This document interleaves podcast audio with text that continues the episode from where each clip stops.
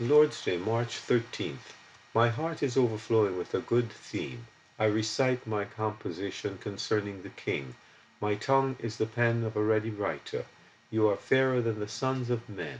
Grace is poured upon your lips. Therefore God has blessed you forever. Psalm 45 1 2. Overflowing hearts. The psalmist here was not simply repeating things that he had heard but his heart was overflowing, and his whole soul was delighting in contemplating the King. Now he speaks what he himself had composed concerning him. His tongue was indeed like the pen of one who writes with free flowing ease. He was not working hard at trying to compose something. Rather, his heart and then his words were overflowing as he thought of the King. Of course, the King is the Messiah of Israel whose advent every godly Jew anticipated with great expectation. This is the one who would rule in righteous and majestic glory. How much greater reason do we have today for spontaneous adoration of this blessed person? To us he is more than King. He is our Lord, the eternal Son of God, the precious Son of Man, our Savior.